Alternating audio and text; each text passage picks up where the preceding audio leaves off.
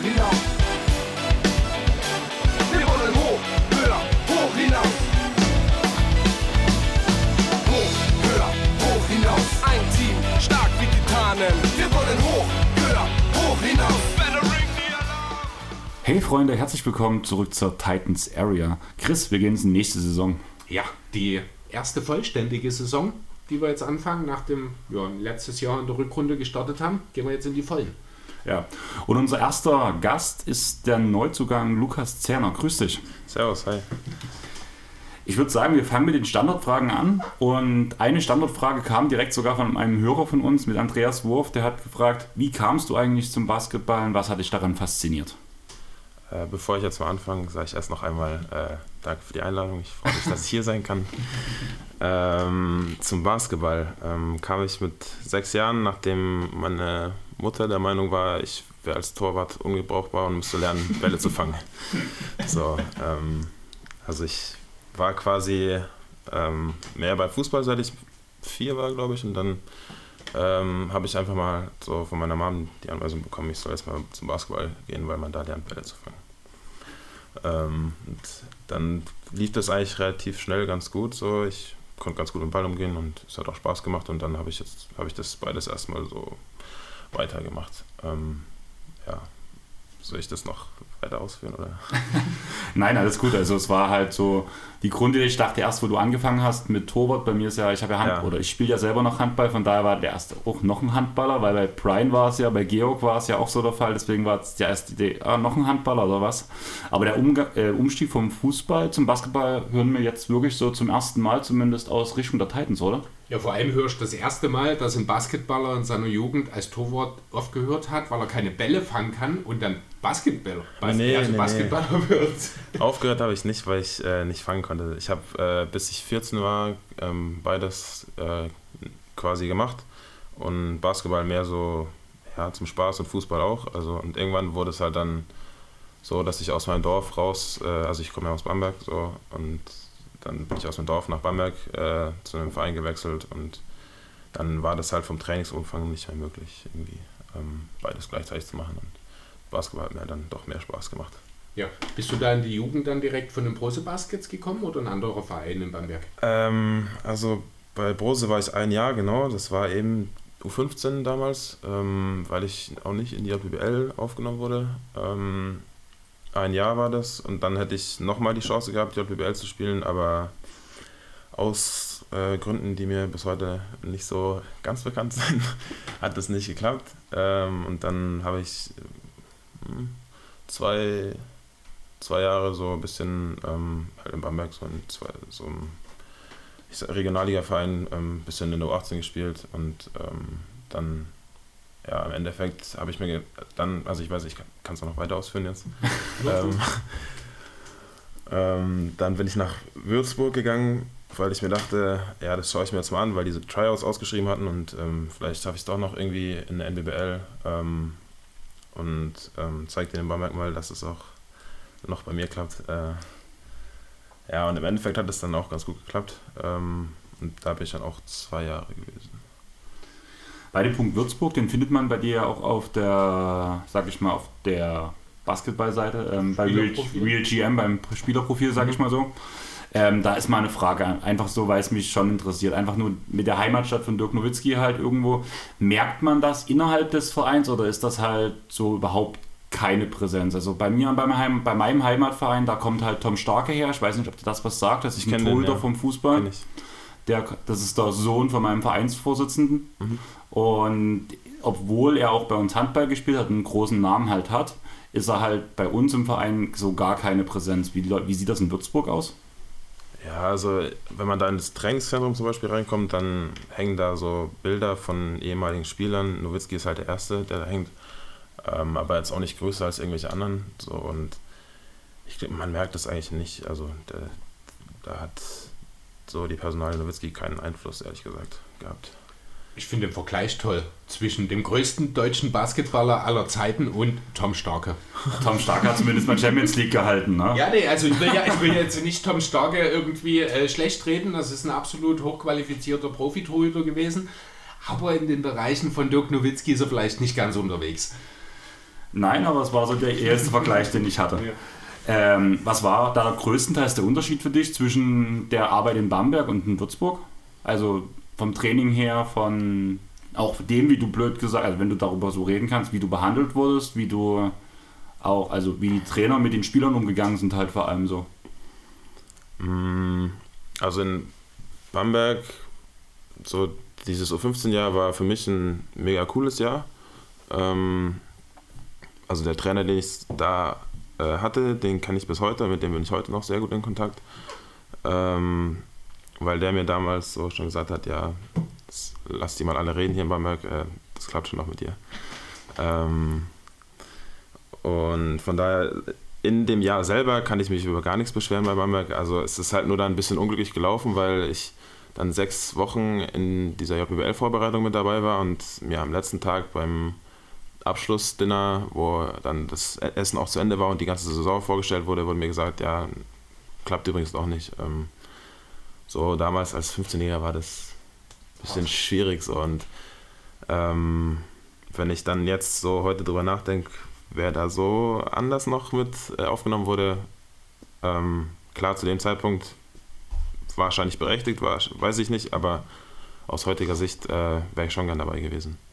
Ähm, ja, und dann in Würzburg war es halt so, die haben mich, glaube ich, zweimal oder so mittrainieren lassen dann nach den Tryouts und haben gemeint, ja, ey, sieht gut aus, ähm, ob ich denn Lust habe, die NBL-Quali zu spielen. Ähm, und dann, als ich das gespielt habe, dann haben die nachgesagt, ja, also ähm, wenn du das willst, dann kannst du ähm, hierher kommen. Äh, die einzige äh, Schwierigkeit war, glaube ich, damals, äh, dass ich von der 11 in die 12. gewechselt bin. Ähm, das heißt, mitten in der Oberstufe. Ähm, und ich mein Abi halt da irgendwie fertig machen musste. Aber im Endeffekt äh, so hat es auch gut geklappt. So, ich wurde da von allen äh, gut unterstützt, sag ich mal. Ähm, Du musstest die Schule quasi wechseln dann in dem Zusammenhang? oder? ja, genau. Ähm, es war ein bisschen schwierig, weil man hat ja da zwei so Seminare und äh, die musste man, die sind ja Semester, äh, nicht Semester, äh, äh, jahresübergreifend so. Ähm, und deshalb musste ich die halt in Bamberg zu Ende machen trotzdem, aber ähm, das lief dann am Ende doch ganz gut. Und ja, also von dem Umfeld, das ich in Bamberg hatte, zu Würzburg, das war in dem Sinne der perfekte Schritt, weil ähm, ich irgendwie was Neues gebraucht habe und in Würzburg doch sehr herzlich aufgenommen wurde, sowohl in der Schule als auch jetzt beim Verein. So. Das war echt, glaube ich, so in dem äh, Szenario die beste Entscheidung, die ich treffen konnte. Mhm. Äh, wenn ich es richtig rausgefunden habe, bist du ja 2017 in Würzburg, hast du die Jugend gespielt, bis 2018 dann so ein bisschen in den Profikader aufgerückt. Da ist mir aufgefallen, dass, wenn mich nicht alles täuscht, ja Dirk Bauermann bis zum Sommer 18 in Würzburg als Headcoach unterwegs Mhm. war. Sollte ja den meisten Basketballfans als ehemaligen Nationaltrainer doch durchaus was sagen. Hast du ähm, mit ihm Kontakt gehabt? Wie hast du ihn so ein bisschen wahrgenommen? Man ist ja schon mal neugierig, wenn man dann doch mal hört, dass jemand unter einem Nationaltrainer ehemaligen gespielt hat. Oder also gespielt ist halt die Frage so ein bisschen, ja, ich glaube, in dem Jahr doch eher noch bei der Jugend unterwegs, oder? Also ich habe in keinem von den beiden Jahren bei der ersten irgendwie ähm, mitgewirkt. Ähm, höchstens halt in der Pro B dann. Ähm, in meinem ersten Jahr waren das zwei Trainings und dann hat der Trainer gesagt, ich dribbel zu viel den Ball und hat mich rausgeworfen. Okay. Ja, ich weiß auch nicht. Also ich, das, damals war das ganze Profi-Ding oder dieses bisschen mehr organisiert Basketballspielen doch neu und äh, muss mich erst daran gewöhnen. Aber ähm, so, Dirk Bauermann äh, habe ich im Kraftraum vielleicht mal gesehen, ähm, wenn er versucht hat, irgendwie uns Jungs irgendwie seine Tipps da mitzugeben, aber halt nur im Kraftraum, ähm, weil er unzufrieden war mit der äh, Arbeit unseres Athletiktrainers. äh, ja, aber mehr auch nicht. Also ich, ich ab und zu konnten wir beim Training zuschauen oder so, aber nur durch eine Glasscheibe. Also wir haben nichts gehört, nichts Okay. so wirklich mitbekommen. Ähm, ja. Ist dann wahrscheinlich mit seinem Nachfolger Dennis Wucherer ähnlich gewesen, den wir jetzt bei Magenta gerade als Experten bei der Eurobasket mit dabei haben. Mm, Dennis Sucher war ein bisschen äh, zugänglicher, sag ich mal. Äh, Okay. Also dem konnte man auch ganz normal Hallo sagen und äh, der hat dann auch gefragt, ja, wie geht's dir und so und oder also auch relativ oberflächlich, aber der war nicht ganz so in sich gekehrt wie äh, Dirk Bauermann. Mhm. Also ich muss ja sagen, äh, bei Dennis Bucherer jetzt als Experte bei Magenta, ich habe am Anfang ein bisschen Probleme mit ihm gehabt. Bei ihm hat man so richtig gemerkt, am Anfang, der braucht ein bisschen, um reinzukommen. Am Anfang wirkte der, der von den Spielen immer so, so ein bisschen, ja, irgendwie wahlweise, als hätte er keinen Bock oder so ein bisschen abgehoben. Also äh, hat sich aber Mhm. dann wirklich immer nach wenigen Minuten, wenn er dann einmal drinne war, hat, er- ist das ein super Experte gewesen. Aber ich habe immer so ein bisschen am Anfang Probleme gehabt. Deswegen, ähm, aber das scheint dann doch wirklich mehr einfach, ich nenne es jetzt mal, ich schieb's mal auf die Nervosität in den Medien. Äh, das ist wirklich dann ein sehr cooler Typ, kann man also schon sagen. Jetzt so im Rahmen dessen, was du halt mitgekriegt hast. Äh, auf jeden Fall. Also, ich, soweit ich das jetzt mitbekommen habe, ist der menschlich, glaube ich, äh, super entspannt. Äh, aber ich kann es jetzt auch nicht beurteilen, weil ich ihn jetzt nicht wirklich kenne. So, ähm, Okay. aber so jetzt, ich finde auch, dass er äh, am Anfang war ich bis, fand ich es ein bisschen ungewohnt bei Magenta jetzt, aber so finde ich doch, macht er einen ganz guten Job. Ja, auf jeden Fall, wie gesagt. Es war jetzt, also im letzten Spiel war es auch besser. Am Anfang dachte ich wirklich so, gerade immer die ersten Minuten der Spiele, passt ein bisschen, gefällt mir nicht so richtig, aber das hat man gemerkt. Ein paar Minuten mehr und er kam dann rein. Sehr kompetent auf jeden Fall, das merkt man. Und auch die Dynamik mit seinem Co-Moderator, Kommentator, wie auch immer, mir fällt der Name gerade nicht ein, hat sich dann auch wirklich, hat man gemerkt, dass ein Flow reinkam. Aber über die Zwischenstation Bayern bist du jetzt im Endeffekt ja in Dresden gelandet. Und Sandro, einer unserer Hörer, hat gefragt, wie kam es zu dem Wechsel? Hast du den Kontakt gesucht? Du hast von uns ja schon.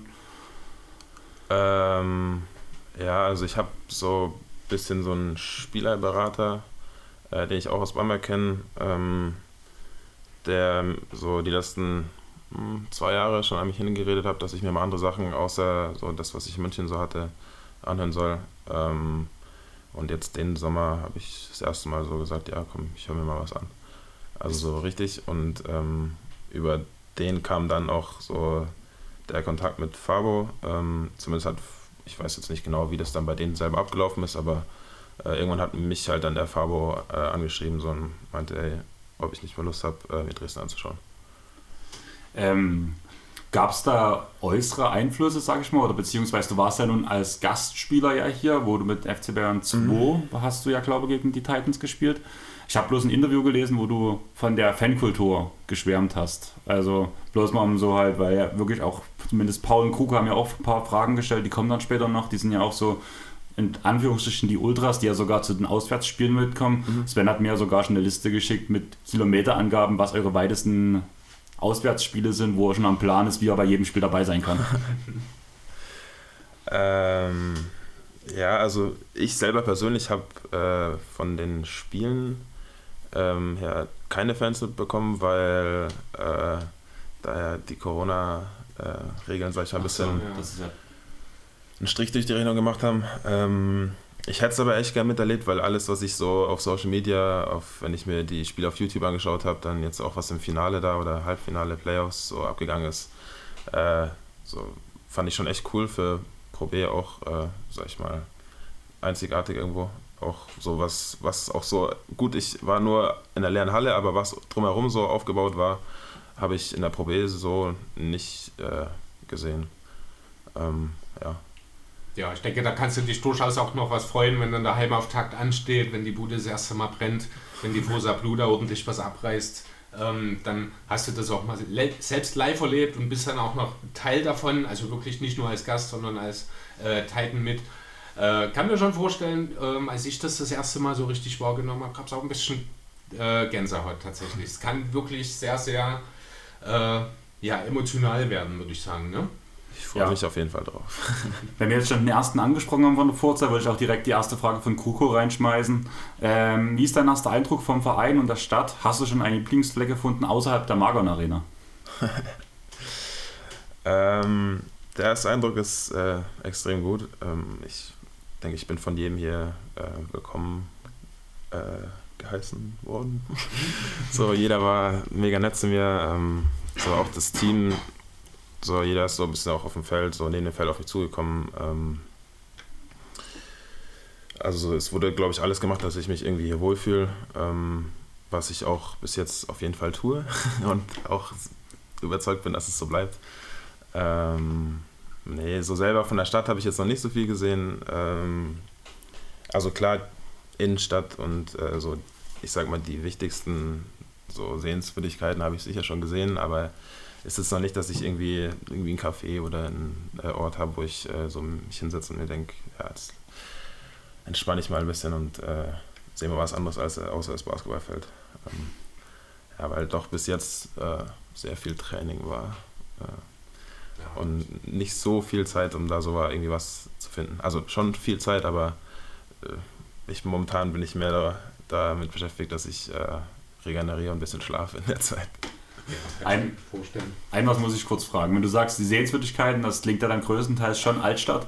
Ja. Warst du schon mal in der Neustadt unterwegs? Vielleicht auch mit deinen Teamkollegen oder noch nicht? Ähm, seitdem ich hier war, waren die einmal in der Neustadt unterwegs, aber da war ich nicht dabei. Ähm, das habe ich mehr oder weniger ein bisschen verpennt und dann, äh, also weil ich geschlafen habe. Und dann ja, war ich jetzt auch nicht mehr so, dass ich äh, dann noch schreibe, ey, kann ich nachkommen oder so. Da dachte ich mir, ja, nächstes Mal schaue ich mal, dass ich mitgehe. Ähm, aber ich habe schon gehört, dass äh, Neustadt ein bisschen äh, lebendig ist. So kann man sagen, ja. Ist jetzt zum Donnerstag, nee Quatsch, was haben wir heute, Dienstagnachmittag noch nicht ganz so, aber wir haben auch schon ab und zu mal zum Beispiel einen Freitagabend oder Samstag aufgenommen. Da mussten wir schon wirklich dann auch alle Fenster schließen, da ist wirklich Trubel draußen los. Wenn du zum Fenster rausschaust, hast du ja auch gleich Katies Garage hier, sehr beliebt. Äh, ja, du kannst ja mehr im Zweifel dazu sagen, das muss ich im Zweifel nie machen.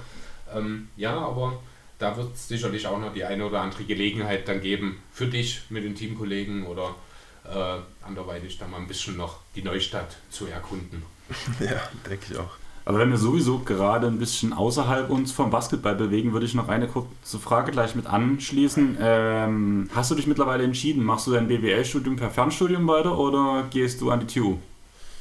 Äh, das mit der TU ist noch ein bisschen äh, offen. Ich würde gerne ähm, einfach, dass ich vielleicht noch irgendwie was, äh, eine andere, sag ich mal, Freundesgruppe so oder irgendwie andere Leute außerhalb vom Basketball noch kennenlernen. Ähm, aber das ist gerade noch ähm, in Klärung, sag ich mal. Ähm, ansonsten werde ich es wahrscheinlich im Fernstudium äh, weitermachen, wenn es nicht klappt. Du studierst also BWL. Ja. ja. Also, es war, war nur als Feststellung einfach mal, wie kam es dazu? Also hast du vielleicht noch, oder gibt es so äh, einen Traumstudiengang, den du gerne gemacht hättest, der sich einfach nicht ermöglicht hat? Mm, ja, aber so richtig, was ich wirklich studieren will, weiß ich jetzt auch nicht. Äh, Also im En- Endeffekt war es so, dass ich in München halt ähm, sein oder bleiben wollte, weil ich davor was anderes angefangen hatte. Das war Umweltingenieurwesen damals. Das habe ich schnell. Ist das Äh, nicht das, was Brian auch macht? In die Richtung Irgendwas zumindest. in die Richtung zumindest, ne? Ja. okay. Nee, also ich. Das klang cool, äh, aber im Endeffekt, was es dann war, war dann vielleicht auch nicht ganz so meins. Zumindest, äh, zumindest die ganzen technischen Sachen. Und ähm, dann habe ich halt nach irgendwas gesucht, wo ich in München bleiben kann. So, dass es jetzt am Ende BWL geworden ist, ist nur, ähm, weil ich mir dachte, das ist das Einzige, so, was ich finde jetzt in dem Angebot, was es in München gibt, wo ich sage, das kann ich mir drei Jahre lang antun, sag ich mal. äh, also es ist nicht dieser klassische Münchner, der hier äh, bisschen einen auf, ah, ich muss mein nächstes Unternehmen gründen, äh, macht und äh, jetzt BWL studieren muss und sich besonders fühlt. Nee, so ist es nicht. Also, also steht durchaus im Raum, dass es da gegebenenfalls so nochmal einen Hauptgru- äh, Hauptfach, Hauptfachwechsel geben könnte. Äh, ja, also ich mache es auf jeden Fall jetzt zu Ende, so dass ich was habe, weil ähm, nur Basketball ist Die Karriere meist recht kurz, ne? erstens das und zweitens denke ich nicht, dass es nicht, so- dass es so wird, dass ich irgendwie mal dann sagen kann, ja, muss ich nichts mehr machen. Da Ähm, muss man schon sehr viel erreichen dafür, das stimmt. ja, und ähm, dann habe ich zumindest was, worauf ich zurückgreifen kann. Aber ich hatte mir mal überlegt, oder ich würde gerne Psychologie studieren, ähm, aber der Schnitt ist ja, ich mal, 1,0 sogar. Ähm, Mhm. Daher ist es eigentlich für mich unmöglich reinzukommen. Von daher muss ich vielleicht mir da irgendwelche anderen äh, Lösungen suchen für. Mhm. Du bist ja nur noch sehr jung. Du bist 22, äh, ja, in fast genau einem Monat, wenn mich nicht alles täuscht. Ne? Stimmt, ja. Genau. Ähm, hast du vielleicht, gab es schon mal Gedanken vielleicht auch, dass du nach der Karriere irgendwie eine Funktion im Basketball übernehmen könnte? Also ist natürlich jetzt noch sehr, sehr weit vorgegriffen, das ist mir auch klar, es kann noch viel passieren, bis du irgendwann mal vielleicht darüber redest, die Karriere zu beenden, im Idealfall natürlich. Ähm, aber Gab es so einen Gedanken schon mal? Kannst du dir das grundsätzlich vorstellen? Oder bist du mehr der Typ, der sagt so, jetzt ist dieser Teil, dieses Kapitel meines Lebens abgeschlossen, jetzt möchte ich lieber was ganz anderes machen? Puh, das kann ich jetzt, glaube ich, noch gar nicht sagen. Ähm, also Stand jetzt finde ich auf jeden Fall so, sag mal, ähm, berufliche Tätigkeiten im sportlichen Bereich doch ganz cool oder interessant. Ähm, aber so viel habe ich jetzt noch nicht, sag ich mal, von der Sportbranche kennengelernt, ähm, dass ich äh, irgendwie sagen könnte, ja, das will ich unbedingt machen. Ja, hast ja wie gesagt auch noch eine ganze Menge Zeit bis Ja. dahin. Ich finde die Frage auch sehr schwierig. Ich bin fast zehn Jahre älter als du und ich weiß auch nicht, was in fünf Jahren passiert. Ja, das ist, ich könnte es auch nicht sagen, aber es gibt ja wirklich so Leute, die ähm, haben ja teilweise wirklich mit Anfang 20 gefühlt ihr ganzes Leben durchgeplant. Ob das dann auch tatsächlich so funktioniert, wie der Plan aussieht, ist ja dann nochmal eine andere Geschichte. Aber es gibt ja doch viele Leute, die sagen, ich möchte im Alter von so und so vielen Jahren etwas Bestimmtes erreicht haben oder ich weiß genau, ich habe jetzt äh, meinen Bereich gefunden, meine Branche, ich finde es geil hier, hier will ich nie wieder rauswechseln oder so. Dass ich das in fünf Jahren natürlich ganz anders darstellen kann, ist auch klar. Aber ähm, ja, der Frage ist es auf jeden Fall wert. Und ich meine, wenn man einmal im Basketball ist, dann ist es ja eigentlich, man sieht es ja allgemein im äh, Sport, egal ob nur Basketball, Fußball, Eishockey, was auch immer, dass äh, ja eine gewisse Vorkompetenz, sage ich mal, aktiver Natur meistens äh, sehr, sehr gern gesehen ist. Ja, klar, das stimmt schon, ja. Dann würde ich einfach mal sagen, wir springen wirklich direkt wieder zum Basketball. Und ich würde die andere Standardfrage, die eigentlich sonst direkt zum Anfang kommt, erstmal anbringen. Das NBA-Interesse hast du uns ja schon kundgetan, dass es bei dir besteht. Was sind deine Lieblingsteams, beziehungsweise dein Lieblingsteam, dein Lieblingsspieler? Hast du ein sportliches Idol? Ähm, also Lieblingsteam oder Teams. Ähm, als ich angefangen habe, mich mit NBA zu beschäftigen, ähm, fand ich die Warriors ganz cool. Aber bevor die wirklich gut geworden sind, Ich wollte gerade fragen, wann war das? das ist da, als sie, äh, ich weiß nicht, in der ersten Runde, glaube ich, rausgeflogen sind. Nee, zweiten Runde gegen Denver, glaube ich, war es damals. War das nach dem Upset gegen die Mavs? Äh, nein, nein, nein, das, Nee, das, das war noch eher. das ne? Mavs war äh, 2007 oder 2008 oder Ja, was. genau. Ja, Nee. gut, da warst du noch sehr jung, Ja. stimmt, genau.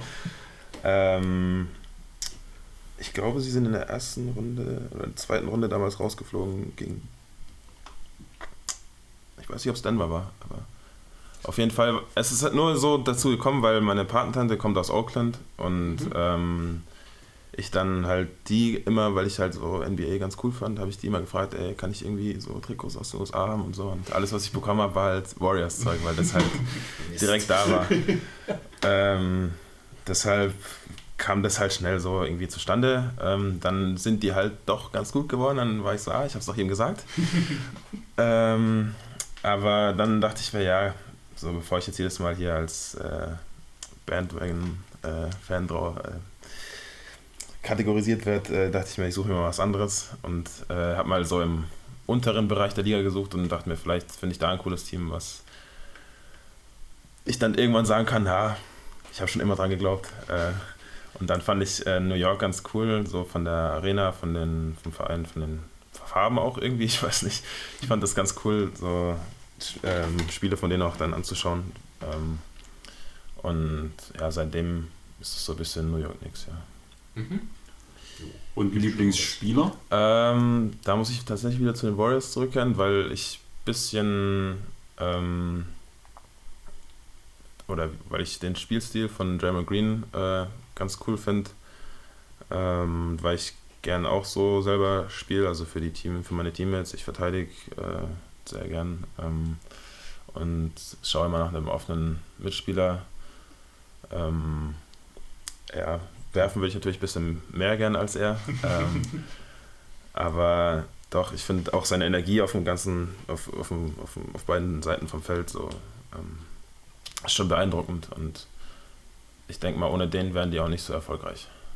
Ja, da gebe ich dir recht. Und ich denke, das ist dann auch auf jeden Fall etwas, wenn du diesen Spielstil äh, adaptieren kannst, wo du uns auch sehr viel Freude bringen wirst. Bin mir sicher. Ja, schauen wir mal. Ich würde einfach bei meinem Ablauf ein bisschen abweichen, würde direkt zu einem Punkt relativ weit unten kommen, weil man jetzt ja gerade auch, wo du halt gesagt hast, dass du halt Draymond Green von seiner Art und Spielweise halt interessant findest, dass du selber gern Defense spielst. Ich habe halt auch wieder so einen Stichpunkt bei mir stehen, wie wichtig ist dir Defense, weil du hast ja im letzten Jahr Carrier Highs in Blocks, Steals und Rebounds aufgestellt bei den Bayern und das fiel halt auf. Deswegen war meine Frage, wie wichtig ist dir wirklich Defense? Was sind da deine also wie, versuch, oder wie versuchst du Defense zu spielen? Was ist so dein Grundkonzept? Machst du es wirklich wie Green, der auch seine Mitspieler dirigiert, oder bist du dann eher der Wing Defender, der halt auf dem Flügel, Flügelstopper spielt? Oder Mm, Also ich glaube, so wie Green kann ich jetzt hier erstmal nicht spielen, weil das eine komplett neue Situation, sag ich mal, ist. So bei Bayern war ich jetzt zwei Jahre, im zweiten Jahr hat man dann doch ein bisschen sein Standing so, hat äh, gut, da waren auch deutlich jüngere Mitspieler, so, ähm, die dann vielleicht so ein bisschen jemanden brauchen, der irgendwie zumindest irgendwelche Ansagen macht, ob die jetzt richtig oder falsch sind, das ist immer so die Frage, weil ich auch noch nicht so viel Erfahrung habe. Ähm, aber doch, ich versuche schon viel zu reden eigentlich. Ähm, jetzt hier im, im neuen Team, sag ich mal, muss ich mich erstmal äh, selber zurechtfinden und mich selber, sag ich mal, irgendwo finden. Ähm. Und dann, glaube ich, kommt es auch von allein, dass ich dann, äh, sag ich mal, ein bisschen kommunikativer werde. Weil, wenn man gut Defense spielen will als Team, muss man ja äh, reden ohne Ende, sag ich mal. Ähm, aber so, ähm, meine Stärken in der Defense sind auf jeden Fall, dass ich halt äh, One-on-One so meiner Meinung nach jeden auf dem Feld verteidigen kann. Ob das jetzt ein Point Guard ist oder ein äh, Center, gut. Center, je nachdem wie viel der Kilo-Unterschied ist, ist es dann ein bisschen schwieriger, aber ähm, ja, äh, mir persönlich ist Defense wichtig, weil ich halt darüber, sag ich mal, mein Selbstbewusstsein äh, hole und ähm, wenn ich da Sachen gut mache, dann läuft es auch in der Offense äh, meistens besser. Genau. Dann, dann nutzt man doch die Gelegenheit mal kurz, wenn du ohnehin gerade sagst, äh, 1 bis 5 verteidigen, reden wir kurz über deine Größe. Offiziell 2 Meter äh, in der äh, Veröffentlichung zu deiner Verpflichtung war, ich glaube, ein Zitat von Fabo dabei, wo du wohl doch ohne Schuhe, nochmal ausdrücklich ohne Schuhe, schon bei 2,3 Meter drei wohl sogar bist. Wie groß bist du wirklich? Ja, schon 2,3 Meter. Drei. äh, also das ist von Würzburg damals aus der Pro B noch. Ähm, Hat das schon länger her, diese 2 Ja. Meter sozusagen. ich weiß nicht, wie viel Kilo stehen denn dabei? Äh, ist- 90 Kilo hatte ja, ich das gelesen. ist auch nicht mehr aktuell. Ja, es also, ist- sind wahrscheinlich auch ein paar mehr, oder? Ja. Aber wenn du das ähm, Zitat von Fabo gerade reinbringst, der hat ja noch eins reingebracht, auch bei dem Punkt, du kannst 1 bis 1 bis 5 verteidigen. Ähm, er bringt viel Athletik mit, einen guten Wurf von außen und einen Körper, den, mit dem er auch 4 und 5 verteidigen kann. Ähm, arbeitest du dann wirklich auch gegen, sage ich mal, Small Ball Center wird es ja eher so sein, du hast ja gerade schon die Kilo angesprochen, schon direkt auch gegen Center oder bist du dann eher so der, dieser Help Defender, der diese Roamer-Rolle erfüllt und danach zum Beispiel halt von hinten nochmal die Gegner ans Brett nagelt? Genau. Daniel Theiss oder Franz Wagner. Ja, ich denke beides so ein bisschen. Also ich will jetzt nicht sagen, dass ich mh, oder wie soll ich das jetzt äh, so, ich denke, ich habe ein ganz gutes Timing für Blogs ähm, und ja, ein bisschen athletisch bin ich auch. ähm, aber ich bin jetzt halt nicht der massigste Typ, das heißt, äh, gut, wenn man es schlau macht, dann kann man auch jeden Center verteidigen. Ähm, dann braucht man nicht unbedingt äh, so viel Muskelmasse, sag ich mal, ähm, sondern ein bisschen auch Technik und äh, Cleverness. Also ich würde es mich nicht auf eins von beiden festlegen.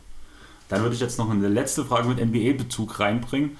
Und das ist die ganze Sache. Und wenn die neuen Spieler in die Liga kommen beim Draft, gibt es ja immer dieses Shades auf. Weißt du, was ich damit meine? Nee. Da wird immer, werden Spielervergleiche zu den neuen Spielern gezogen. Achso, ja. Also zum Beispiel, wie du ja gerade sagtest, dein Lieblingsspieler wäre Draymond Green, hättest du Ja. dasselbe Skillset, wer hättest du Shades of Draymond Green? Achso. Welcher du.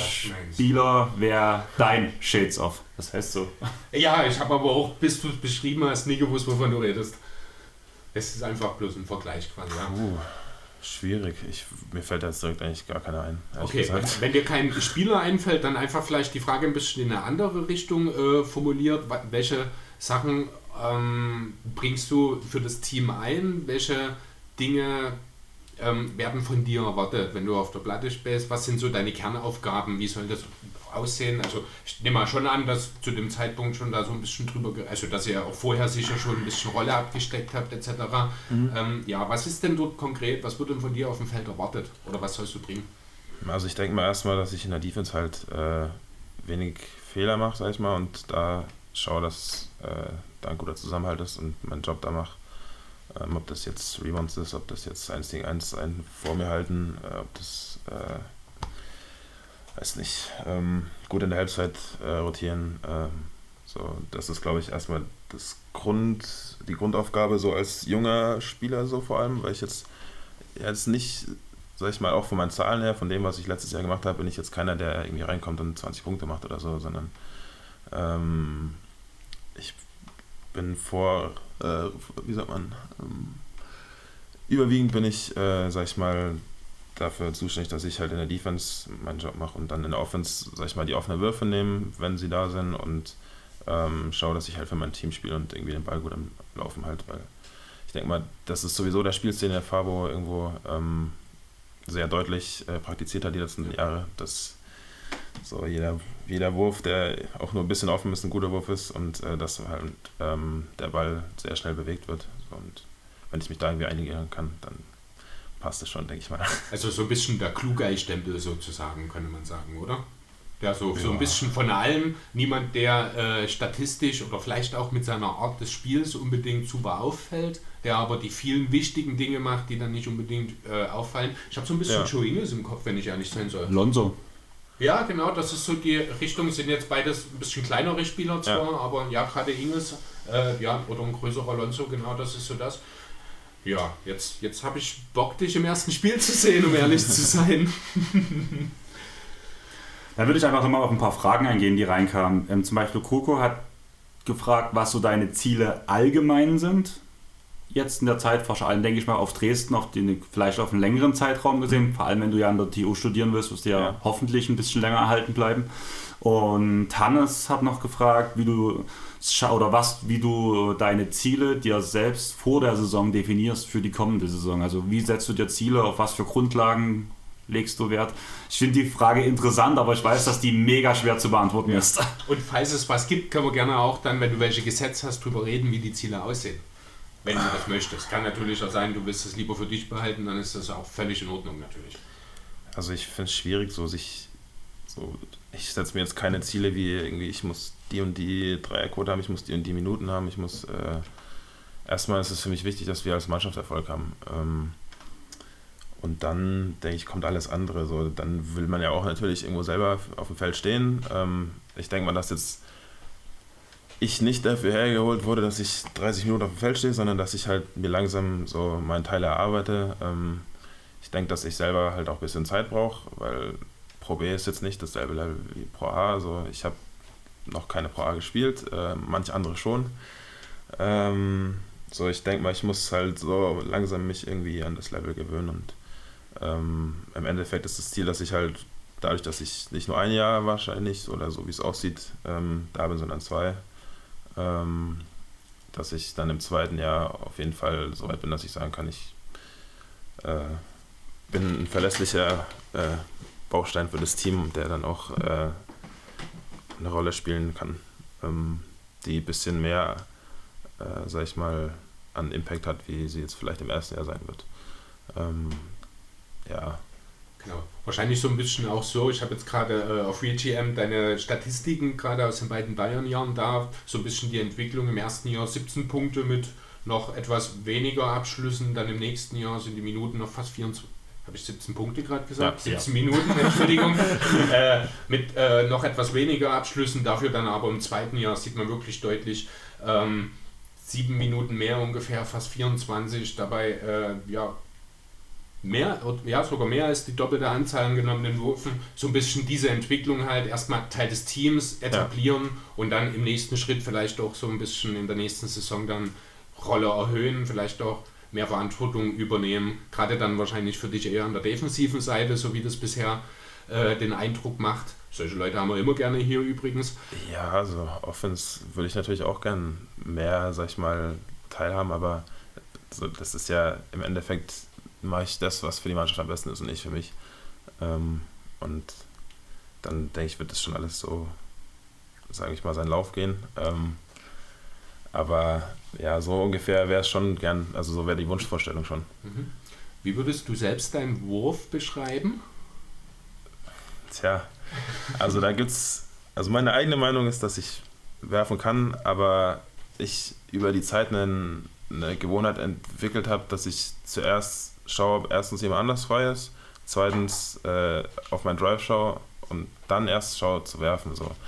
Und das würde ich eigentlich gern, sag ich mal, ein bisschen ändern, ähm, aber es ist halt schwierig, wenn man das irgendwie über Jahre hinweg äh, Gewohnheiten ablegen ist nicht so einfach. gemacht hat. Ja, genau. So. Also ich bin der Meinung, dass ich werfen kann. So jetzt kein das, so ein, ich sag mal, spitz, richtig guter Dreierschütze, aber äh, oder muss ja nicht unbedingt Dreierschütze sein, aber ich äh, weiß, dass ich es bis jetzt noch nicht so sehr aufs Parkett gebracht habe, wie ich es eigentlich kann. So. Und das ist ja auch irgendwo, sag ich mal, die Idee auch gewesen für mich, weil der Spielstil so ist jetzt nicht, äh, dass ich sage, ähm, so mein eigentliches Spiel passt voll da rein. Eigentlich schon, aber ich bin jetzt keiner, der nur wirft und äh, schaut dem Ball so schnell wie möglich auf den Korb zu rotzen, sag ich mal. Ähm, weil doch irgendwo das Spiel von Fabo ja doch darauf ausgelegt ist, dass schnelle, gute Würfe äh, ausgespielt werden. Und ähm, für mich ist es, glaube ich, ziemlich gut, dass ich auch irgendwie da quasi mich dran gewöhnen oder mehr für, also wenn ich auch offen bin, dass ich auch dann werf. So. Ähm, Genau, also ja. den Eindruck hatte ich jetzt auch gerade, da könnte das wirklich eine super Kombination sein, wenn du dann so ein bisschen dieses Mindset halt, äh, dieses auch ruhig mal den eigenen Wurf mit Selbstbewusstsein nehmen, anstatt mal zu schauen, ist vielleicht links, rechts noch jemand frei, zu wissen, ich habe jetzt Platz, ich drücke jetzt ab. Ähm, ich glaube, da ist Fabo wirklich ein guter, guter Typ dafür, um dich da ein bisschen in diese Richtung zu bringen. Und wenn da ein bisschen Routine drin ist, werden sicherlich auch dann die Quoten ein bisschen besser werden. Ähm, da bin ich durchaus optimistisch. Gerade am Anfang, wenn man vielleicht auch auf dem Scouting-Bericht nicht unbedingt deinen Namen an der Dreierlinie hat, werden sich sicherlich dann durchaus hier und da ein bisschen Möglichkeiten eröffnen. Ja, und dann kann es ja durchaus schnell auch mal gehen, wenn man dann merkt, Mensch, das ist ja eigentlich ganz einfach, ich muss einfach abdrücken und wer weiß, vielleicht redet man dann irgendwann mal in einem Jahr oder in anderthalb Jahren darüber, ähm, dass sich genau diese Entwicklung so äh, ergeben hat. Wäre ja super. ja, auf jeden Fall. Da reden wir von der 3D-Gefahr bei uns. Ja, ich würde sagen, wir haben jetzt gerade festgestellt, du musst, du musst dich jetzt erstmal im Team eingliedern, dich eingewöhnen, das ist dein erstes Ziel dort. Bei einer anderen Sache musst du dich ja nicht mehr eingewöhnen. Bei dir ist ja die ganze Sache 3x3 ein großes Thema. Du bist jetzt deutscher Meister geworden. Willst du erstmal ganz kurz für diejenigen erklären, 3x3 ist ja doch was Neueres. Ich muss ehrlich sagen, ich habe mich selber auch noch nicht so weit damit auseinandergesetzt. Was ist da der Unterschied zum normalen Basketball? Also ja, 3 gegen 3, logisch, aber was ist der Unterschied? Möchtest du uns erstmal kurz erklären, wie genau das funktioniert, wie, die, wie das Format funktioniert halt? Also ich erst ja 3 gegen 3, so klar, ist ein Unterschied. Äh, auf einen Korb ist es dann. Ähm, und es wird ein bisschen anders gezählt. Also Dreier sind zwei Punkte und äh, Layup halt ein Punkt. Und dann gibt es so eine Foul-Regelung, da man ja nur einmal 10 Minuten spielt, dass man dann ab siebten Teamfoul äh, zwei Freiwürfe bekommt. Und ab dem zehnten dann zwei Freiwürfe plus Ballbesitz und jeder Freiwurf zählt jeweils ja, einen Punkt hat. Ähm, und in dem Sinne ist es dann doch, äh, sind da halt Dreier äh, deutlich mehr wert, weil sie halt 100% mehr sind als äh, ein Korbleger und nicht, ja, ich weiß gar nicht, äh, ja, 33% mehr. Achso, ja, 67. Ja, genau. nee, ja, genau. Genau, insgesamt, also ich habe so ein bisschen, man redet immer davon, es ist deutlich schneller, es ist ähm, aufregender als der 5 gegen 5 Basketball, so wird es immer so ein bisschen beworben. Ähm, ich glaube, wenn ich es richtig habe, die ING ist dort ein relativ großer Sponsor, ne, die auch die Turniere veranstaltet. So zum Beispiel äh, die deutsche Meisterschaft, die du ja, ich glaube im Juni war es, wenn mich nicht alles täuscht, gewonnen Ja. hast. Ne? Da würde ich vielleicht mal, das war ja das Team Düsseldorf LFDY, also Ja. Faster Young. Ähm, das ist ja nun mal ganz woanders als die Bayern oder Ja. Würzburg. Wie kam es denn dort überhaupt dazu, dass wir jetzt einen Standort quasi haben auf der anderen Seite Deutschlands?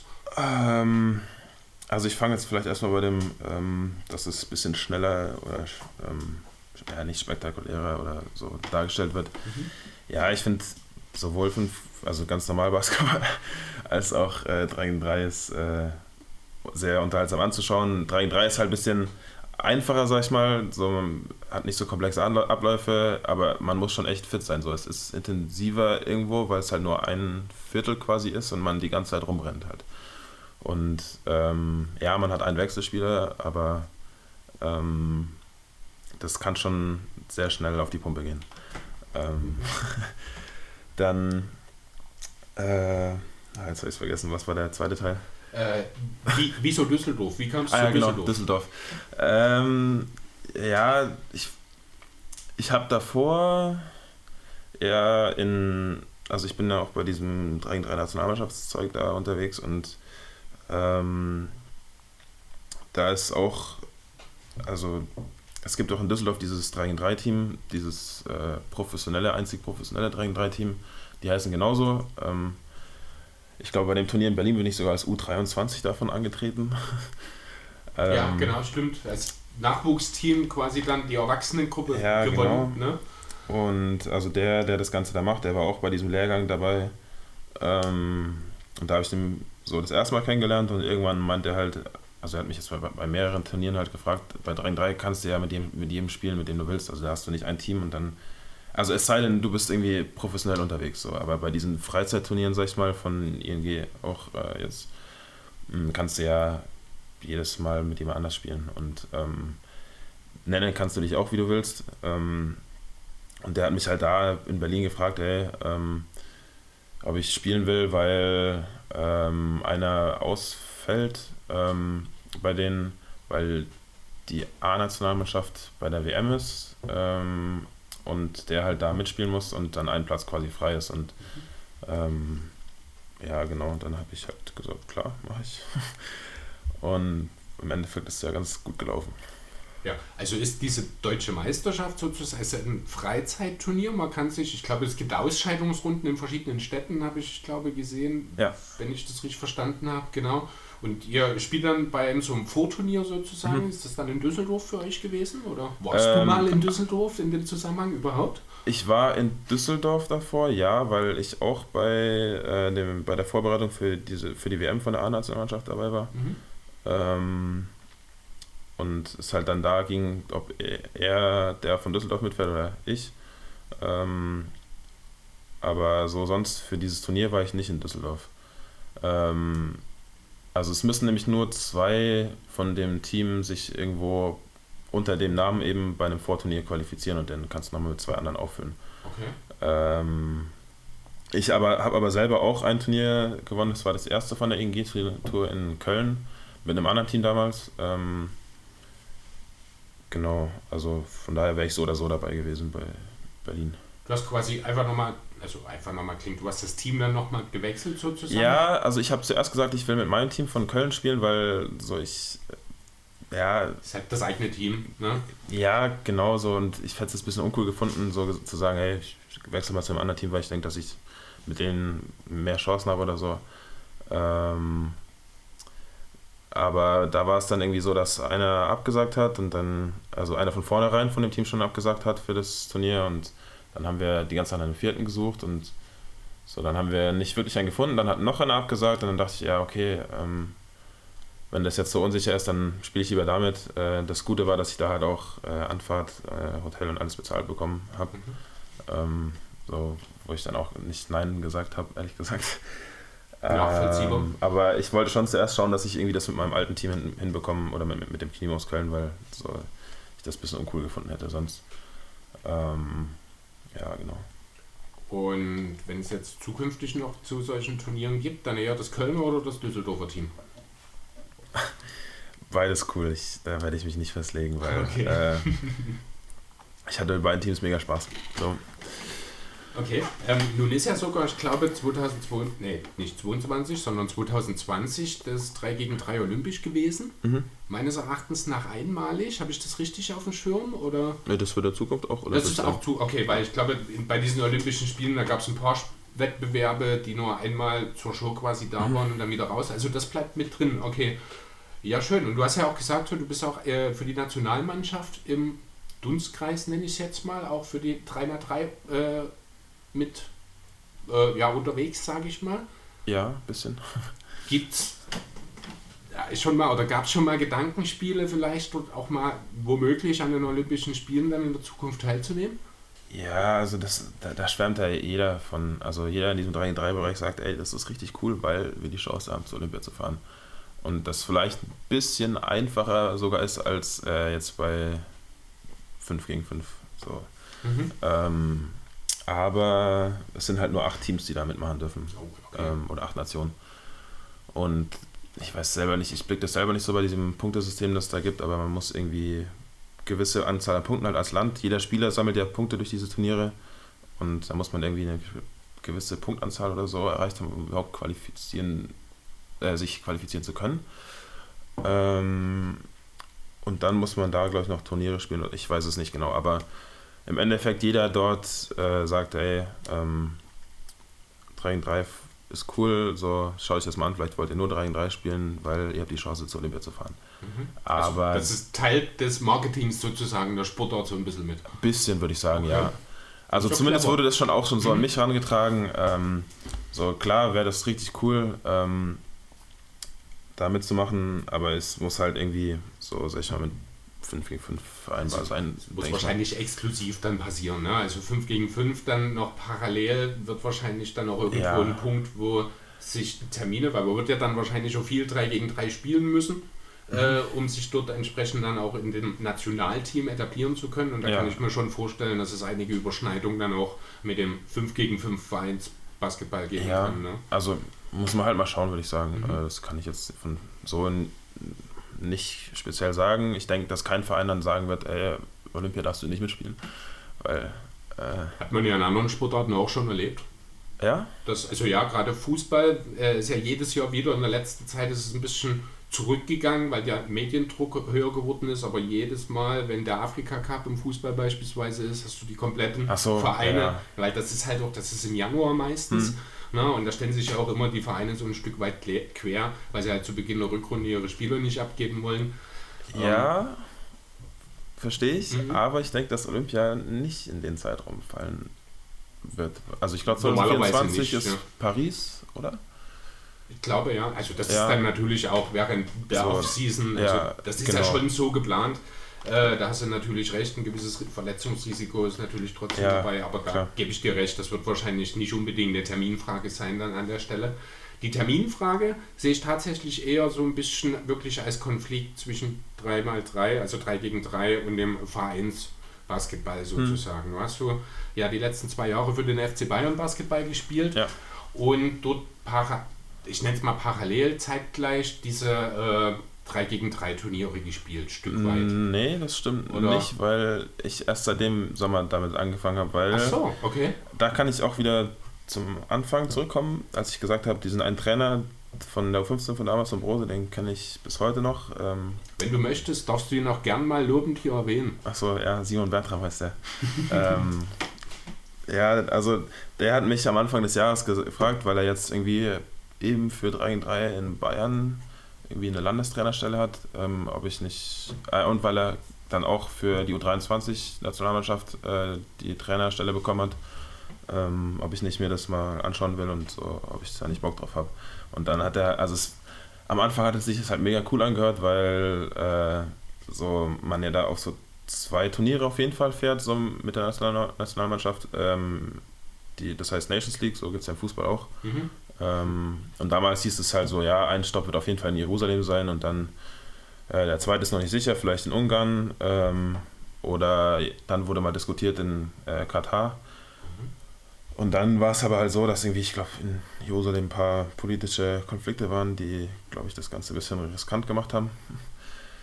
Und ähm, Katar dann vielleicht doch irgendwie bisschen zu weit weg war oder ich weiß nicht genau, da war auch irgendwas und dann ist das Ganze nach Frankreich gegangen, weil die ja doch sehr viel Geld in 3 3 reinstecken und ähm, das waren dann zweimal in Frankreich. War jetzt nicht schlecht so, aber es, ich wäre schon gerne nach Jerusalem gefahren, ehrlich gesagt. Ja, das glaube ich. Ähm, Also von einer Freundin aus eine wunderschöne Stadt, die hat dort äh, zwei Jahre Auslandsjahre gemacht, um dort äh, so ein bisschen für eine Hilfsorganisation zu arbeiten. Also muss mega schön sein. Die hat auch mega viele Erfahrungen dort gemacht, die fürs Leben halt auch gut waren. okay. Ja, die hoffe ich, kann ich auch noch irgendwann machen. Ähm, Paul hat noch gefragt, ähm, welche Qualitäten oder was sind so Sachen, die du bei 3x3 verbessern kannst, lernen kannst, die du dann aufs 5 gegen 5 übertragen könntest? Mm, Also erstmal ist es halt so, dass 3 gegen 3 deutlich körperlicher ist. So. dass, es, dass man schon ein bisschen tougher sein muss und ein paar äh, Hits wegstecken muss.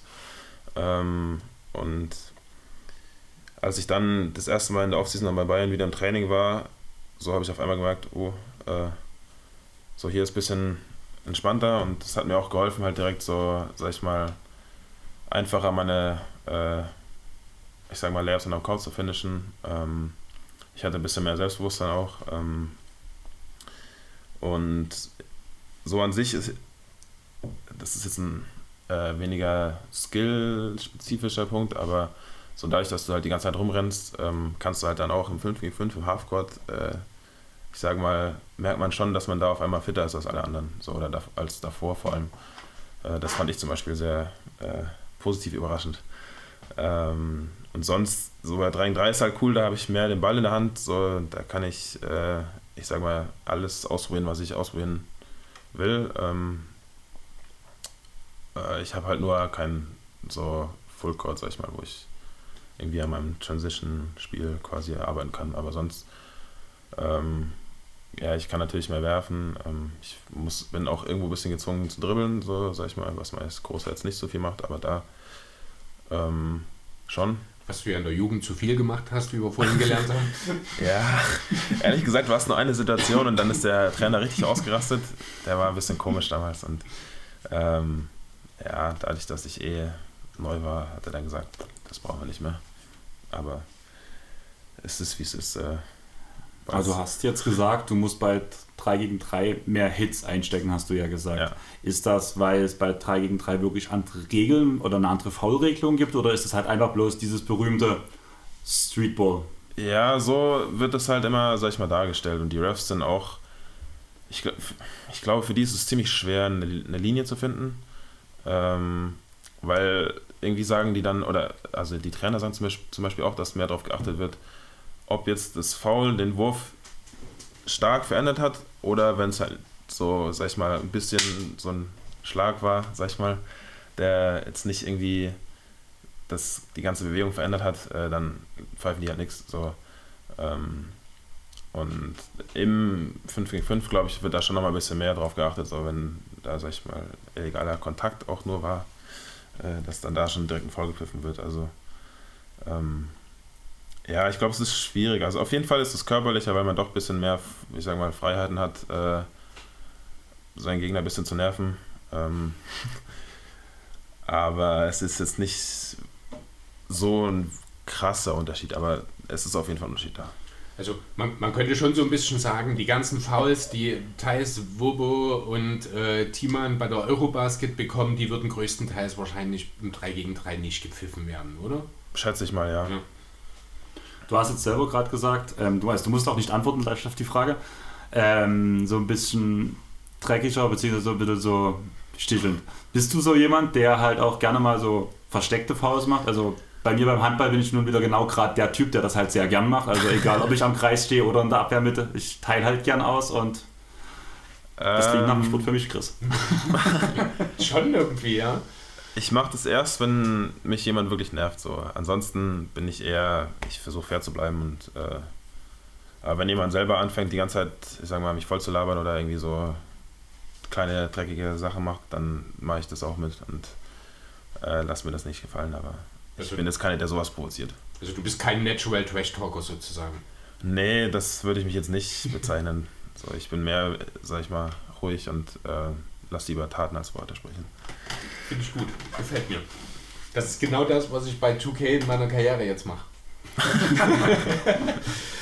ja, genau. Ähm, ja, jetzt ist es ja so, jetzt beginnt bald die Saison mit den Titans und es werden ja sicherlich auch weiter in der Zukunft dann noch hier und da mal ein 3 gegen 3 Turnier anstehen. Habt ihr da, war das so Teil auch der Gespräche im Vorfeld mit Rico oder auch mit Fabo, wie das gehandhabt wird? Habt ihr da einen Plan? Entscheidet ihr dann einzeln? Wie, wie ist das? Gibt's da, war das Thema überhaupt?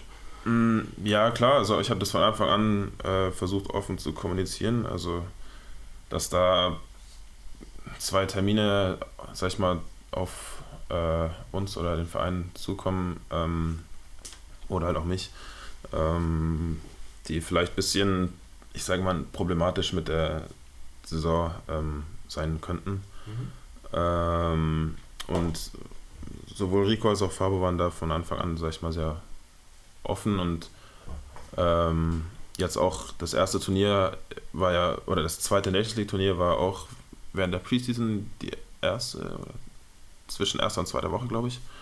Und da haben, hat Fabo auch gemeint, ja, so ist okay, dass ich da mitfahre. Ähm, Hast du noch, also 3 gegen 3 technisch wäre ich jetzt, bin ich glücklich mit den Infos, die wir bekommen haben. Ich bin auch wirklich ein bisschen gespannt. Ich werde in Zukunft hier und da mal ein bisschen reinschauen und mal ein bisschen YouTube checken und das eine oder andere mir anschauen. Finde ich ja bestimmt auch das eine oder andere Video von dir mit, nehme ich an. ja, da muss man schon ein bisschen suchen. Also die ganzen Turniere wurden auf Twitch übertragen. Ja, das habe ich irgendwo gelesen, dass es dann Twitch-Stream da- gab Ja. damals, genau. Sind ja auch, also gerade die deutsche Meisterschaft äh, war ja auch äh, kostenfrei, also für die Zuschauer, man konnte einfach hingehen. Ja. Fand ich auch Genau. eine sehr schöne Sache. Nee, man kann da allgemein bei allen 3 3 Turnieren. Also das das sind immer ja. offene Ja, Geschichten. okay. das, Gut. ich glaube, das ist auch das Ziel, um halt ein bisschen so die Leute irgendwie dafür zu begeistern. Steht halt dann einfach irgendwo in der Stadt, wo auch meistens ein belebter Ort ist. Ähm, so ein Zelt quasi mit dem Feld halt Mhm.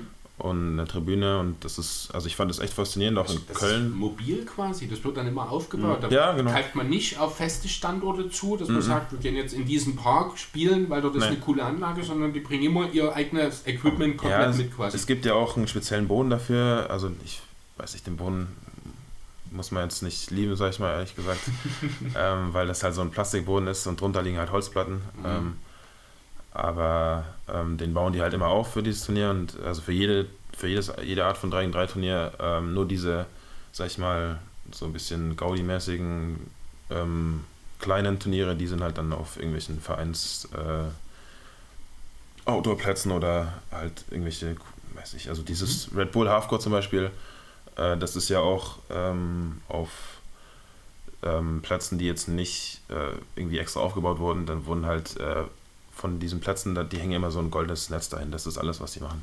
okay. Ähm, Für das Besondere etwas. ja, genau. ähm, aber hier bei diesen offiziellen FIBA 3x3-Dingern wird immer so ein Ding aufgebaut, so damit halt Okay. irgendwie das ganz cool ist, auch für die Leute, die dann da vorbeilaufen und sich denken, ah, das schaue ich mir mal an. Und, Da ist ähm, irgendwas. Ja. ja, genau. Und das hat tatsächlich bei jedem Turnier, wo ich jetzt war, echt gut geklappt. Also es war so, dass eigentlich keiner mehr irgendwo Platz hatte, da äh, sich noch hinzustellen. Allgemein war ja auch so ein bisschen die deutsche Basketball-YouTuber-Community, sage ich mal so da. Konntest du da vielleicht auch ein paar Connections knüpfen? Also ich weiß, dass bei ein paar Turnieren war Siebers anwesend, Len Berle war da und Aurelia Rieke war ja auch am Start. Ja, also hier in Berlin war das halt so, dass ich glaube, Siebes und diese Aurelia Rieke, ähm, die haben halt so eine äh, Story gepostet, hier herzlichen Glückwunsch, Düsseldorf, äh, ne, alle vier so von uns getaggt, aber es ist nicht, dass ich persönlich mit denen geredet habe oder so. Es, das war jetzt nicht so, aber die haben halt das Event, glaube ich, so für sich halt einfach genutzt, so ein bisschen äh, Publicity noch zu bekommen. Und Paul Gudde hat ja aber relativ viel damit zu tun. Der hat das auch alles mit organisiert, oder? Ähm, das weiß ich gar nicht. Also ich glaube eigentlich nicht.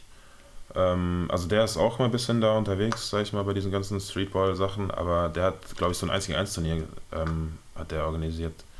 Okay, dann vermische ich das vielleicht gerade, weil ich hatte bloß mal in seiner Story auch was gehabt, wo es auch zumindest mit Fieberbeteiligung irgendein Event war. Ja, ich glaube, dass der schon ab und zu mal da irgendwie be- beteiligt ist, aber jetzt nicht so krass. Ich, ich verfolge den auch nicht, ehrlich gesagt. Ähm, ich sehe nur halt ab und zu mal von Siebes halt in seiner Story irgendwelche Sachen mit dem, weil der auch bei diesem einzigen Eins-Turnier da, was der in seinem... King äh, of Cologne. Ja, genau, das, da, da hat er mitgemacht. Aber mehr weiß ich jetzt auch nicht. Dann würde ich sagen, Chris, was hast du noch für Themen, die du ansprechen möchtest? Also ich habe nur noch eine, ich weiß nicht, das ist hier die letzte auf meinem Zettel. Weiß nicht, ob du die jetzt schon reinbringen willst oder was du noch hast. Ich würde meine dann zum Schluss bringen. Das ist Okay. die letzte Frage vom Hannes von unserem Sans-Fan, der halt Genau, immer, immer mithört. Also, ja, Hannes ist äh, Teil unseres Bestands, ich glaube, inzwischen. Genau. Ja, äh, genau. Dann meine abschließende Frage wäre jetzt einfach nochmal die Frage, haben wir jetzt so ein, zwei Mal schon angerissen, ist vielleicht ein bisschen schwierig zu beantworten, aber wo du so deinen Weg in den nächsten fünf bis zehn Jahren, wo es hingehen soll, was du dir so als Ziel gesetzt hast, so von basketballerischer Seite her, wie weit hoch soll es im Idealfall gehen, was kannst du dir vorstellen? Gibt es vielleicht auch so ein, ein Euroleague-Team oder ein Pro A, äh, Pro A sage ich, äh, BBL-Team, wo du sagst, da würde ich gerne irgendwann mal spielen? Puh, ähm, Also ehrlich gesagt, ich habe mir nicht wirklich vorgenommen, dass ich jetzt irgendwie was erreichen muss. Ähm, ich habe, sag ich mal, für mich eh schon meine Erwartung übertroffen, dass ich jetzt irgendwie in der Pro A die Chance habe, auf dem Feld zu stehen. Ähm, sicher, jeder will irgendwo, sag ich mal, weiterkommen und ähm, denke ich mal, dass es jetzt, ähm, also für mich zumindest jetzt so ist, dass ich halt dann, wenn ich was erreicht habe, nicht äh, aufhören werde zu sagen, ähm, ich will mehr erreichen oder höher kommen. Ähm, ob das jetzt am Ende der BBL oder vielleicht auch Euroleague ist, äh, das weiß ich nicht. Das lasse ich mal so, sag ich mal, auf mich zukommen, weil ähm, ich eigentlich nur mich darauf fokussiere, dass ich jeden Tag äh, in jedem Training schaue, dass ich irgendwie ähm, besser werde und ähm, an mir selbst arbeite und wo das am Ende rauskommt, äh, ich habe da meinen Frieden mit, äh, ob das jetzt Pro A weiter bleibt, ob das, äh, also erstmal will ich natürlich in der Pro A irgendwie eine Rolle spielen. Ähm, und so BBL, das war klar, so als Kind sagt man sich immer, ey, ich will Bundesliga spielen. Ähm, sage ich jetzt immer noch, ich würde es gern machen, so, ähm, aber wie gesagt, wenn das nicht klappt, dann klappt es nicht so. Und ähm, dann muss ich halt auch schauen, wie, wie sich das dann weiterhin, sag ich mal, lohnt, äh, auf Pro A-Niveau oder Pro, je nachdem, was es dann halt wird, äh, zu spielen. Aber ähm, ja, wenn es ein BBL-Team sein müsste, dann äh, schwierig. Also ich würde gern für Alba spielen, weil ich Alba echt cool Okay. finde. Cool. Ähm, so, aber ich glaube, das steht es erstmal noch äh, weit, oder ist erstmal noch weit weg. Ähm, ja. Okay. Äh, angenommen, es würde irgendwann mal ein Interesse oder ein Angebot von den Brose Baskets reinkommen. Wie würde was? du weißt, ich glaube schon, worauf ich hinaus will.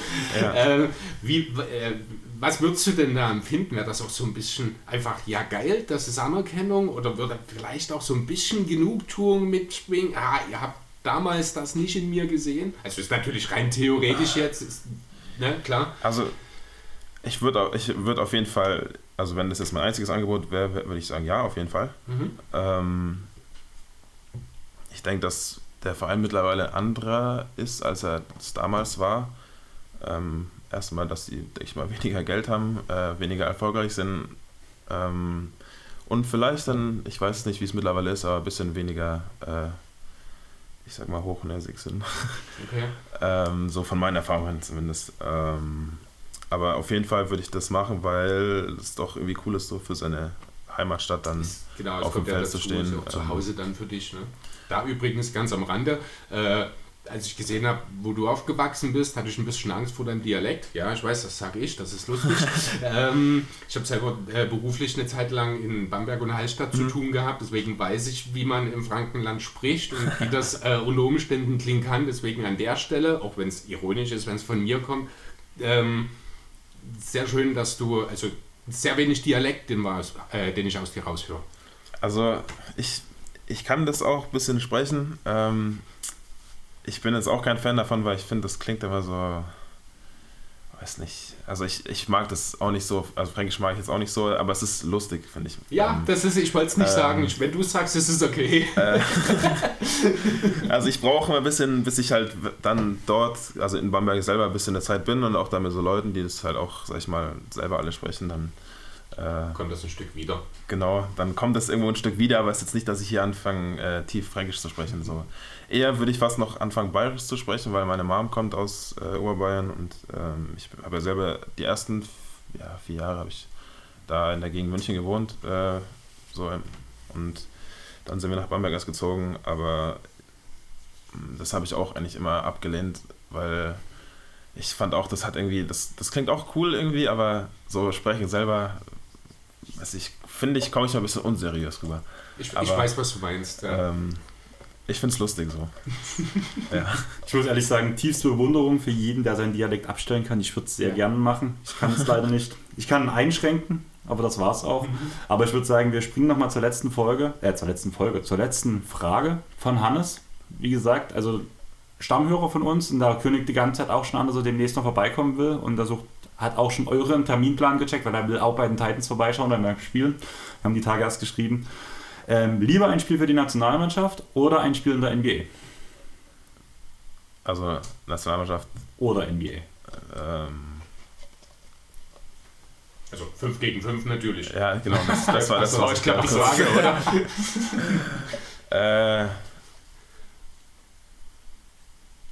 Äh, NBA. Einmal im Garten. Ja, doch. Weil Auch, ich auch gern. dann, wenn es nur ein Spiel bleiben würde? Ja. Okay, cool. Also nicht, dass ich irgendwie nicht mein Land vertreten will oder so, aber ich würde schon, wollte schon immer gern mal ähm, so die Kultur, sag ich mal, oder die Basketballkultur da zumindest irgendwie miterleben. Von daher, wenn ich das dann so könnte, sag ich mal, das wäre schon nicht schlecht. In dem Fall halt vom Feld. Wir fahren jetzt ja im Januar nach Los Angeles Mhm. ähm, über diesen Basketballtrip von TR Germany. Und da sind wir beide auch schon mega hippelig drauf. Oh ja. Einfach bloß mal, um es von der Tribüne aus zu beobachten. Ja, Wenn man danach die Chance hat, im Garten halt zu sitzen oder auf dem Feld zu stehen. Das ist halt schon was anderes. Das ist nochmal eine ganz andere Nummer, das stimmt allerdings, ja. Aber Chris, du hast, du hast jetzt nichts mehr. Ich habe schon zugemacht. Ich habe es extra, um dir zu signalisieren, ich bin durch, habe ich meine Datei geschlossen. Okay. Hast du noch was? Willst du noch was erzählen? Möchtest du noch irgendwas raushauen? Alle anderen hatten auch vielleicht ab und zu eine lustige Geschichte. Vielleicht gibt es da ja auch noch was zu hören. Puh. Möchtest du jemanden grüßen? Äh, nee, alles gut. ähm, nee, ich finde es cool, hier in Dresden zu sein. Ich finde auch die Idee mit dem Podcast äh, mega cool. Und nochmal danke für die Einladung. Ja. Wir freuen uns, dass du da bist. Dass wir direkt gleich hier zu Saisonbeginn oder noch vor Saisonbeginn vielmehr jemanden äh, unserer Neuzugänge ein bisschen an uns Fans äh, noch mal ein bisschen vorstellen können. Ich finde, du hast das auch sehr gut gemacht, war ein schönes Gespräch. Wir haben jetzt auch die Stunde doch locker geschafft. Na dann, Dann denke ich, sind wir auch alle zufrieden, oder? auf jeden Fall. Dann würde ich sagen, checkt auf jeden Fall mal die, den Pro-A-Terminkalender aus. Vielleicht spielen die Titans ja auch in eurer Nähe. Da könnte Lukas dann halt auch persönlich spielen sehen. Danach lasst ein Follow auf jeden Fall bei den Dresden Titans da, sowohl auf Twitter und Instagram und auf Facebook. Die Forza Blue findet ihr auf Instagram und Facebook. Ich muss jetzt überlegen, weil das, hat, das hatten wir lange nicht mehr, ich, diese denke auch Ansage. mit, ich denke auch mit, diesmal ich lehne mich nicht zurück. Ja. Aber ja, ich glaube, das passt bei den beiden Punkten. Uns findet ihr auf Instagram, Facebook und Twitter. Außerdem auf Spotify, Apple Podcast etc. Bei den beiden Plattformen, die ich jetzt genannt habe, wäre es auch mega cool, wenn ihr einfach mal eine Bewertung da lasst. Einfach im Idealfall natürlich die 5 Sterne. Wenn es für die 5 Sterne nicht reicht, ist das auch okay. Aber dann gebt uns bitte ein Zeichen, sagt, was wir anders machen sollen. Vielleicht auch, wen ihr als nächstes von den Titans-Spielern bzw. vom Staff hier hören wollt. Wir haben jetzt ja wieder einen Monat Zeit, Beziehungsweise sonst halt kommt auch immer wieder die nächste Folge. Ich würde sagen, es ist eine gute Grundlage dafür. Ich würde sagen, Lukas, danke, dass du da warst. Wir sehen uns auf jeden Fall in der Magan Arena. Bis dahin. Tschaußen. Ciao.